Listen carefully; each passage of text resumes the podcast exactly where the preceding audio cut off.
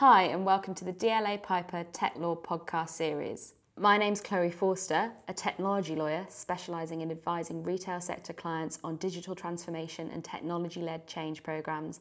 And today we're going to be talking about the disruptive impact of technology on the retail sector.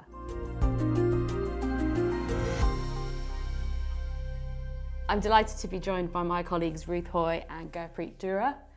Um, perhaps you can both tell me a little bit about yourselves. Sure. Hi, Chloe and Ruth. Great to join you. I'm Gurpreet Duhra. I'm a partner in our global employment law team at DLA Piper and have been working in the retail sector with several clients on their people issues for 17 years.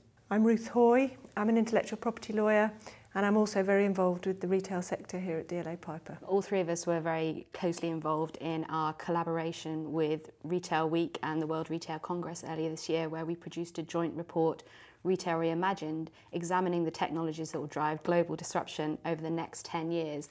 And one of the things we wanted to talk about today is some of the themes that come out of that looking forward um, and the different challenges that retailers are facing at the moment in the market. So, technology has been disrupting retail for many years as we've seen the move to online sales channels and increasing market share for the original digital disruptors. But technology has already reinvented the way that customers shop and how retailers run their businesses around the world. I think now, though, the economic pressure being placed on some of the more traditional bricks and mortar retailers has really come to a head in recent months, and it feels like the sector's at something of a crossroads where there's a need to evaluate investment strategies and the role of technology within a retail business. So, how would you both sum up your view of the market at the moment? The words challenging and volatile come to mind. I think, particularly as you say, for some of the more traditional bricks and mortar retailers.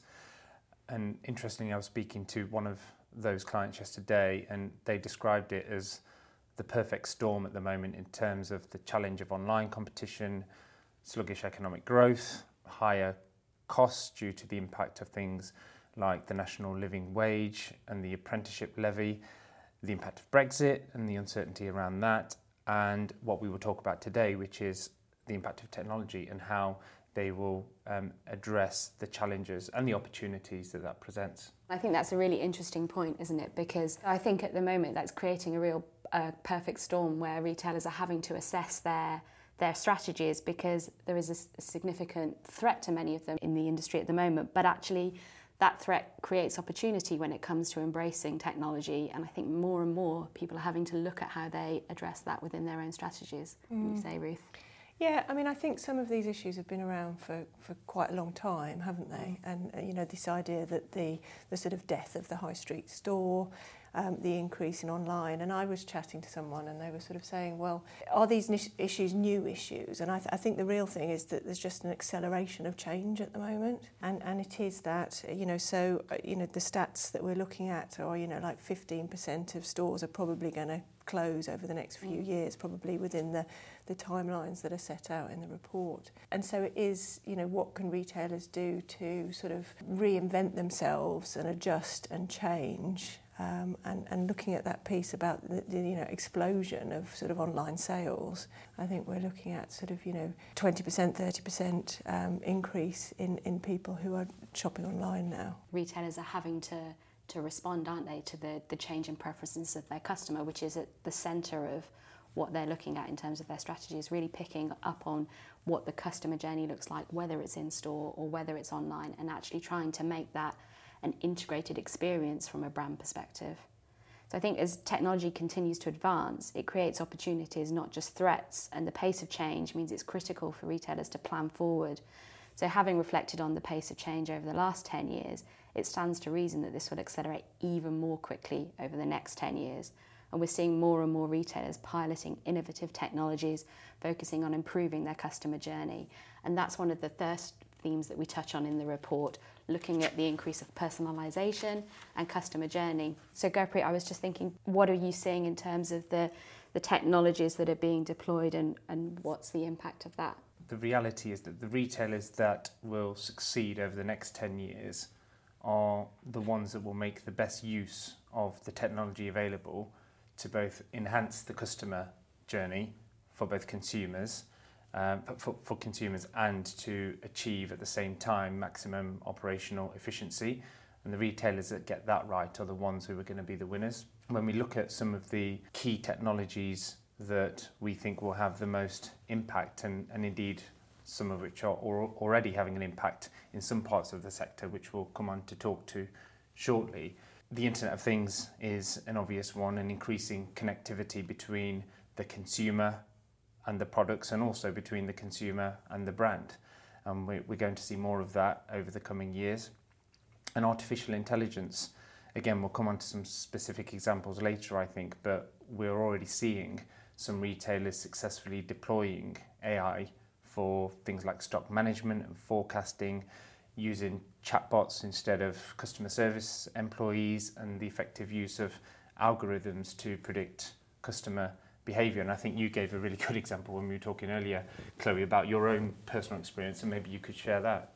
I mean, some people might say I'm a marketeer's dream, but I had this fantastic experience with a chatbot for a, an online fashion retailer recently, which really showed to me the power of being able to develop a, an aligned, consistent um, strategy with a technology partner through the customer journey. So I was looking for a dress to wear to a wedding, went online. I'd seen uh, one that had landed in my inbox in a marketing brochure for, uh, for this retailer. So I went online and couldn't find it anywhere.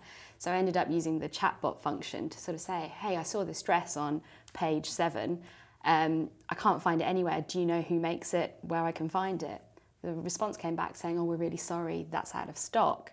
But uh, there's these three other dresses that are very similar that we've put in your basket. Why don't you go and take a look at them, see what you think, and if you want to buy one, we'll waive the delivery fee. So off I go. Decide actually, yeah, I, I really like that one. Uh, order it. It arrives. Keep it. Wear it to the wedding. It's brilliant. Then a week later, this email appears in my inbox saying, We got one more in stock of the dress you originally liked. We've not put it on to general release yet. We've hold, held one for you, popped it in your basket. If you want it, just click on this link and buy it. And uh, like a sucker, I did.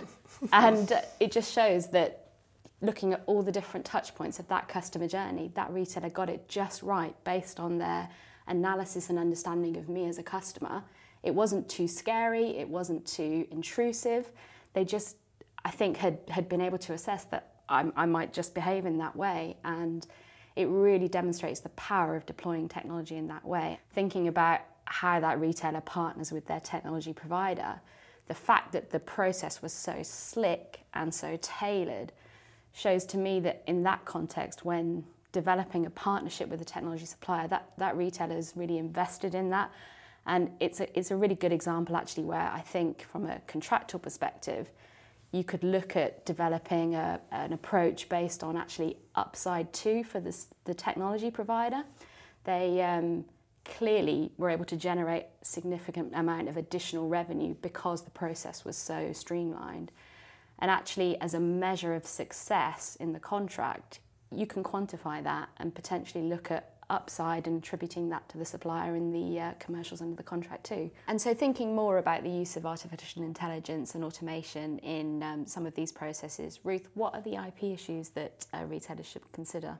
I think it's different in different countries, really. Um, I was reading one article about in the US how they have absolutely no copyright protection where things are being made by machines, whereas in the UK we obviously have provisions already within our copyright law about the, the fact that it's created by a machine won't be a bar to copyright protection. And, and that extends to things like personalisation as well, where you've got products which maybe you create, but you are giving the opportunity to somebody else to add to or redesign or add an image on the front of it or customise in some way.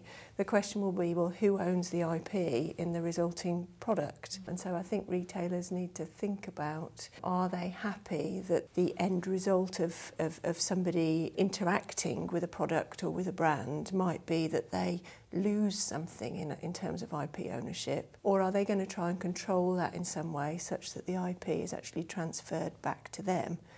And, and that may be different for different retailers as well as to how they interact with their consumers and how their consumers want to receive goods and, and interact with them. I think a second issue that people need to think about is, is brand reputation and, and where you are giving people the opportunity to personalise products Is there a question mark over whether somebody will actually cause damage to your brand as a result? And how are you going to feel about that? Um, you know, I think I think there was one example, and this is maybe a silly one, but it, Nutella um, in Australia, and they had enabled people to personalise the labels of their Nutella jars, and they, they actually ended up with some quite offensive and, and difficult um, messages in terms of the labelling on the Nutella jars. But you, you can see how you can extrapolate that and it can become a real issue for, for brand reputation. Yeah, I think that's really true. I remember we were in discussion with one of our clients um, from a large department store not long ago, talking about personalisation. And one of the things that she said is actually, we've looked at it, but we don't think it's right for our customer base. So actually understanding what your customers are and what they want is a key part mm. of it as well because the impact of getting it wrong on your brand is significant. I think also from an IP perspective you need to think about infringement um, and how technology is actually making infringement so much easier.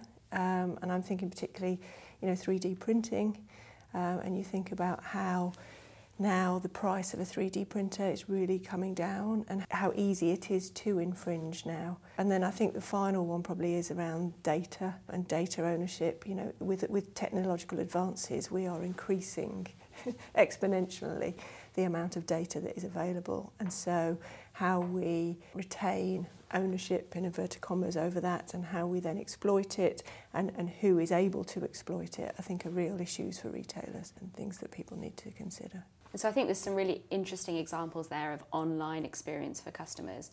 Is there still a role for bricks and mortar retailers and h- how can they also embrace some technologies in the way that they operate their own businesses? Yes, I think there is, and I think we can see evidence of, of that in a few places. But I think the best one is probably the case study we referred to in, in our report, where it looks at JD.com, which is China's largest online retailer, but who recently launched its fresh food grocery store, Seven Fresh, which embraces some of this cutting edge technology.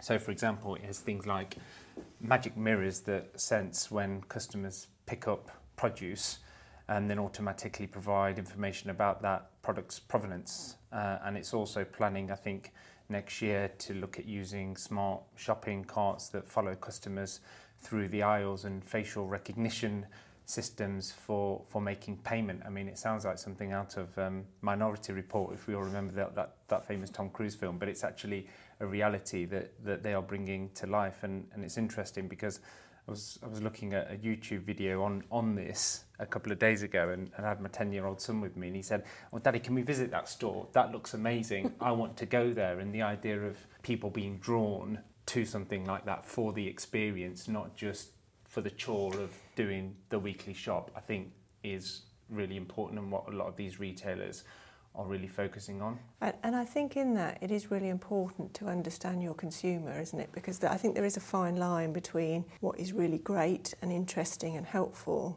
and what is a little bit freaky and a little bit, you know, big brother about about something. And clearly I think the difference between you and your son is is you know what he wants and what you would think is a bit yes. it, it, it, so so I think when you're looking at different sectors of society and different consumers it could be a, a different outcome for, Abs- for what, what the consumer what the retailer should do. that's spot on Ruth. And and we know that consumers are more discerning now. So all the evidence points to the fact that consumers shop online for predominantly convenience, but shop offline for the experience.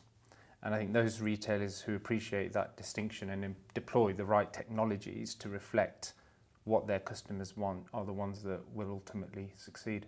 There is a lot about the store now being more of a, an entertainment and that crossover between actually sort of just shopping and entertainment and also the, the businesses that are doing really well now are, the, are, are sometimes the, the food uh, and so maybe collaborating with food stores or restaurants or something like that to put them in your stores. And, and I think it's just the changing nature of things isn't it?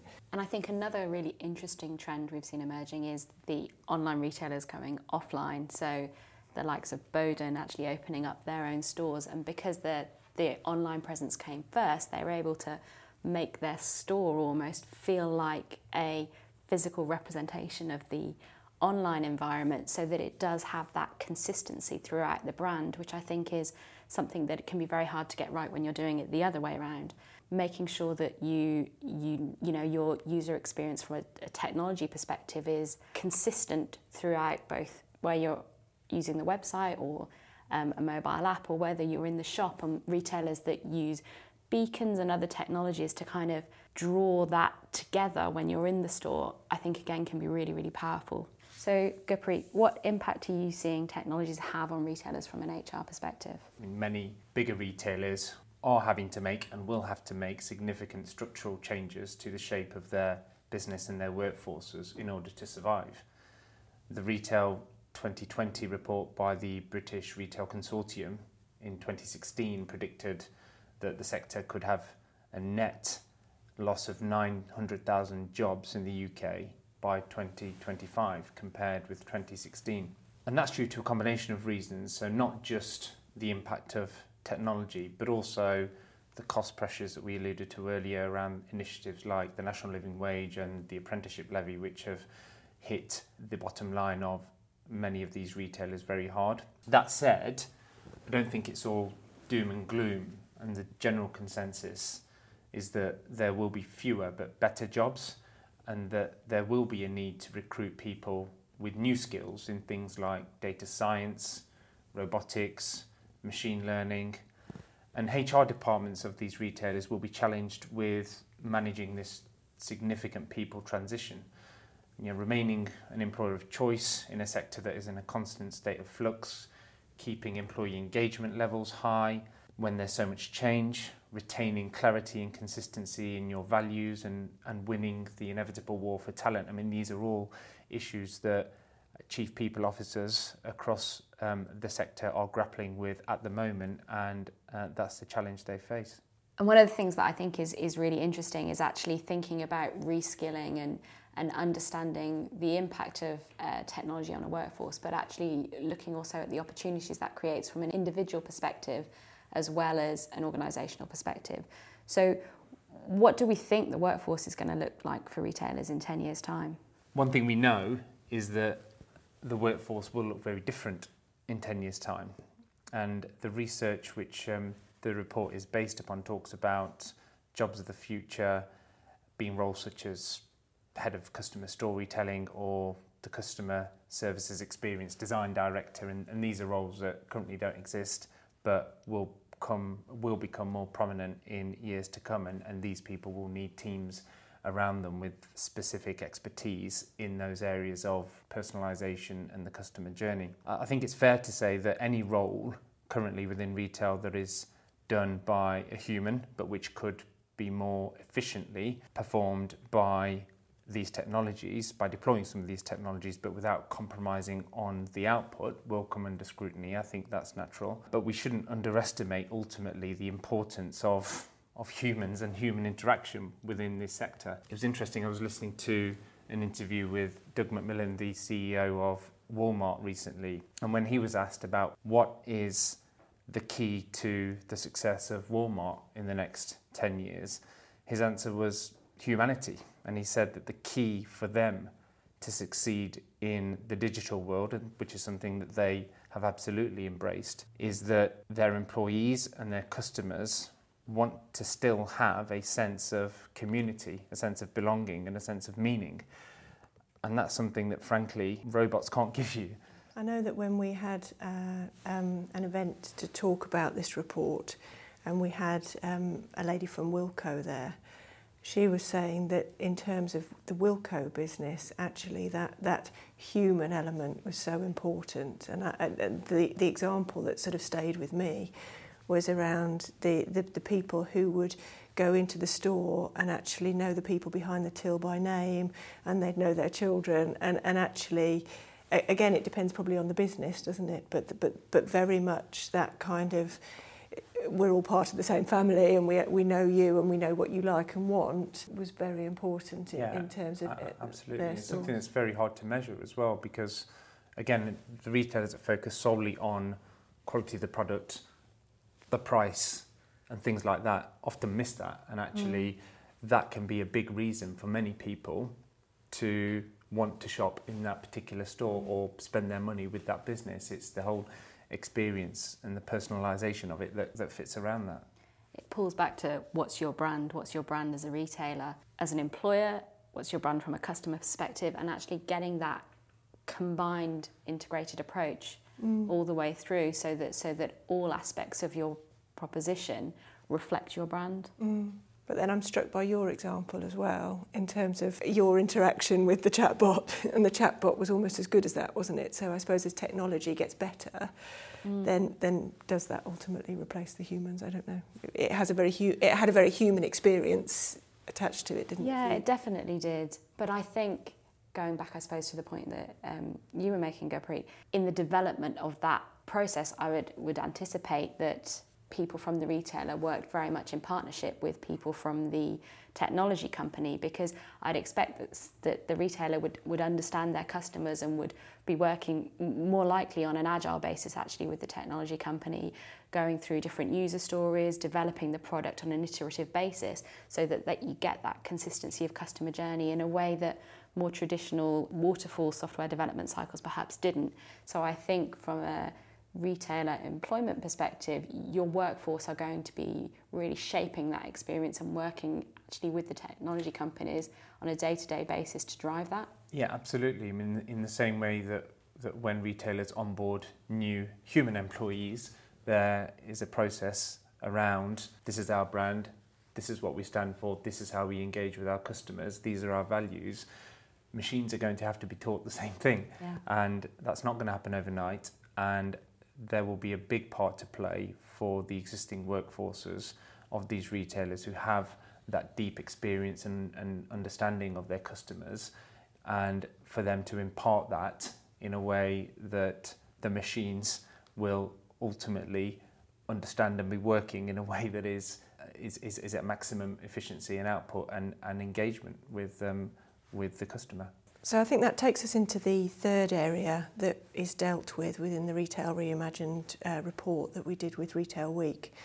Um, and that's talking about the impact of technology on the supply chain. And what it's saying is that because of automation across the supply chain, there will be an impact on um, jobs because human jobs will be lost as automation takes over in terms of supply chain. What we'll see in terms of that automation is that the supply chain will actually start to incorporate things like autonomous vehicles for the purposes of delivery, robotics in warehouses, and also drones. And then the other thing that is dealt with within the report is the impact of blockchain, particularly across the whole life cycle of the supply chain, which will increase transparency in terms of how goods are manufactured and then delivered and will potentially reduce costs and will also itself create new job opportunities.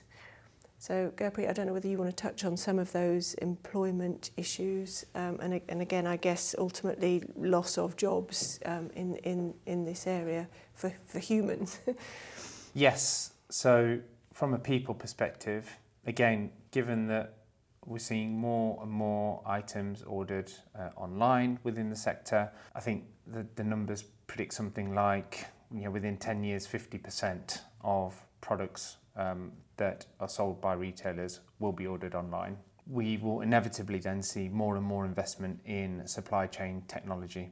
And, and we're seeing some examples of that now. So, you know, use of robotics in warehouses, as an example. So, Ocado is one of the market leaders on this, and its fulfillment technology is so successful that they are actually licensing it out to, to other retailers. And then when we look at driverless vehicles, a, sector that's growing significantly um, and will continue to do so. And driverless vehicles will be used to deliver more and more items. I think that's that's inevitable. And for companies that currently employ their own warehouse staff or drivers, they really need to be planning for what will happen to those individuals when this technology manifests itself and becomes part of day to day business within the supply chain. Can they retain some of that talent and reskill them in other roles? Or are we looking at, you know, significant job losses within the supply chain as well? And I think, again, this is a question that is taxing several businesses and HR teams in particular at the moment in terms of the future shape of their their workforce and the market challenges that this um, this presents. I know there was an example from ASOS, wasn't there, in terms of their um, facility in Barnsley, and they have entirely automated um, how they are picking and packing goods for, for shipping out. And I think they've got a 20 million unit capacity automated solution operating there. So it is absolutely happening. I think that's right. And I think one of the challenges actually with um, operating an online business for retailers is, is the margins associated with it and the costs, particularly of the last mile. And anything which allows retailers to use technology to, to reduce those costs and to, to make its uh, delivery processes more streamlined, I think would be really welcomed by them. And I, th- I think that's certainly where we're seeing a lot of investments by retailers into technologies which will help them with stock management, which will help them with expediting that process. So being able to use the Waitrose and John Lewis model much in the same way that they do, whereby customers can just go into Waitrose to pick up their items rather than having to have it delivered out to them at home. That sort of thing really helps from a, a customer experience, but it also really helps from a mm. cost based perspective for the retailers. And certainly, more and more investment is going into trying to, to reduce those costs, I think. I think in this area, one potentially transformative technology is blockchain. I don't know whether you have got some want to describe what it is and how it will help and, and the impact that it will make on retailers? Yeah, I think this is a really interesting area for development, and I think there's another podcast in the series which is actually going to examine this in a lot more detail. But from a retail perspective, it offers significant scalable processing power, high accuracy rates, and high security at a materially reduced cost compared to traditional systems.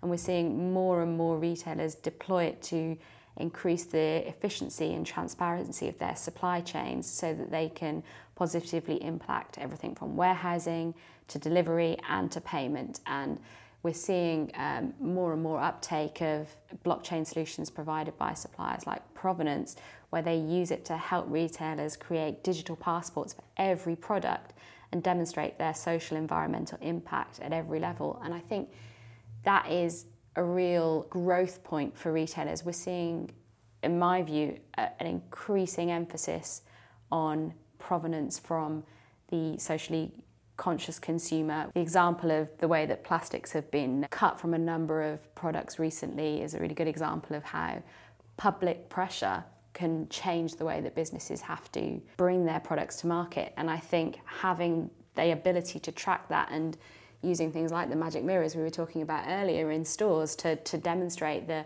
the provenance of a product, I think really resonates for some customers. Mm. And I think we're going to be seeing more and more of that as a, as a consumer trend over the next few years. So I think blockchain solutions make it easier and quicker for retailers to track that.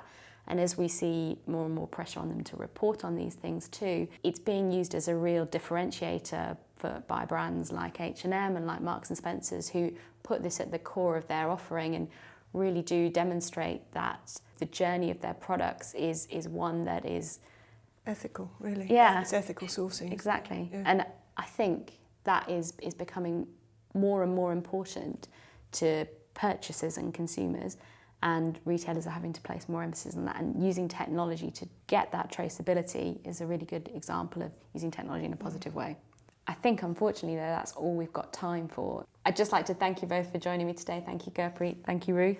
Thank you. Thank you.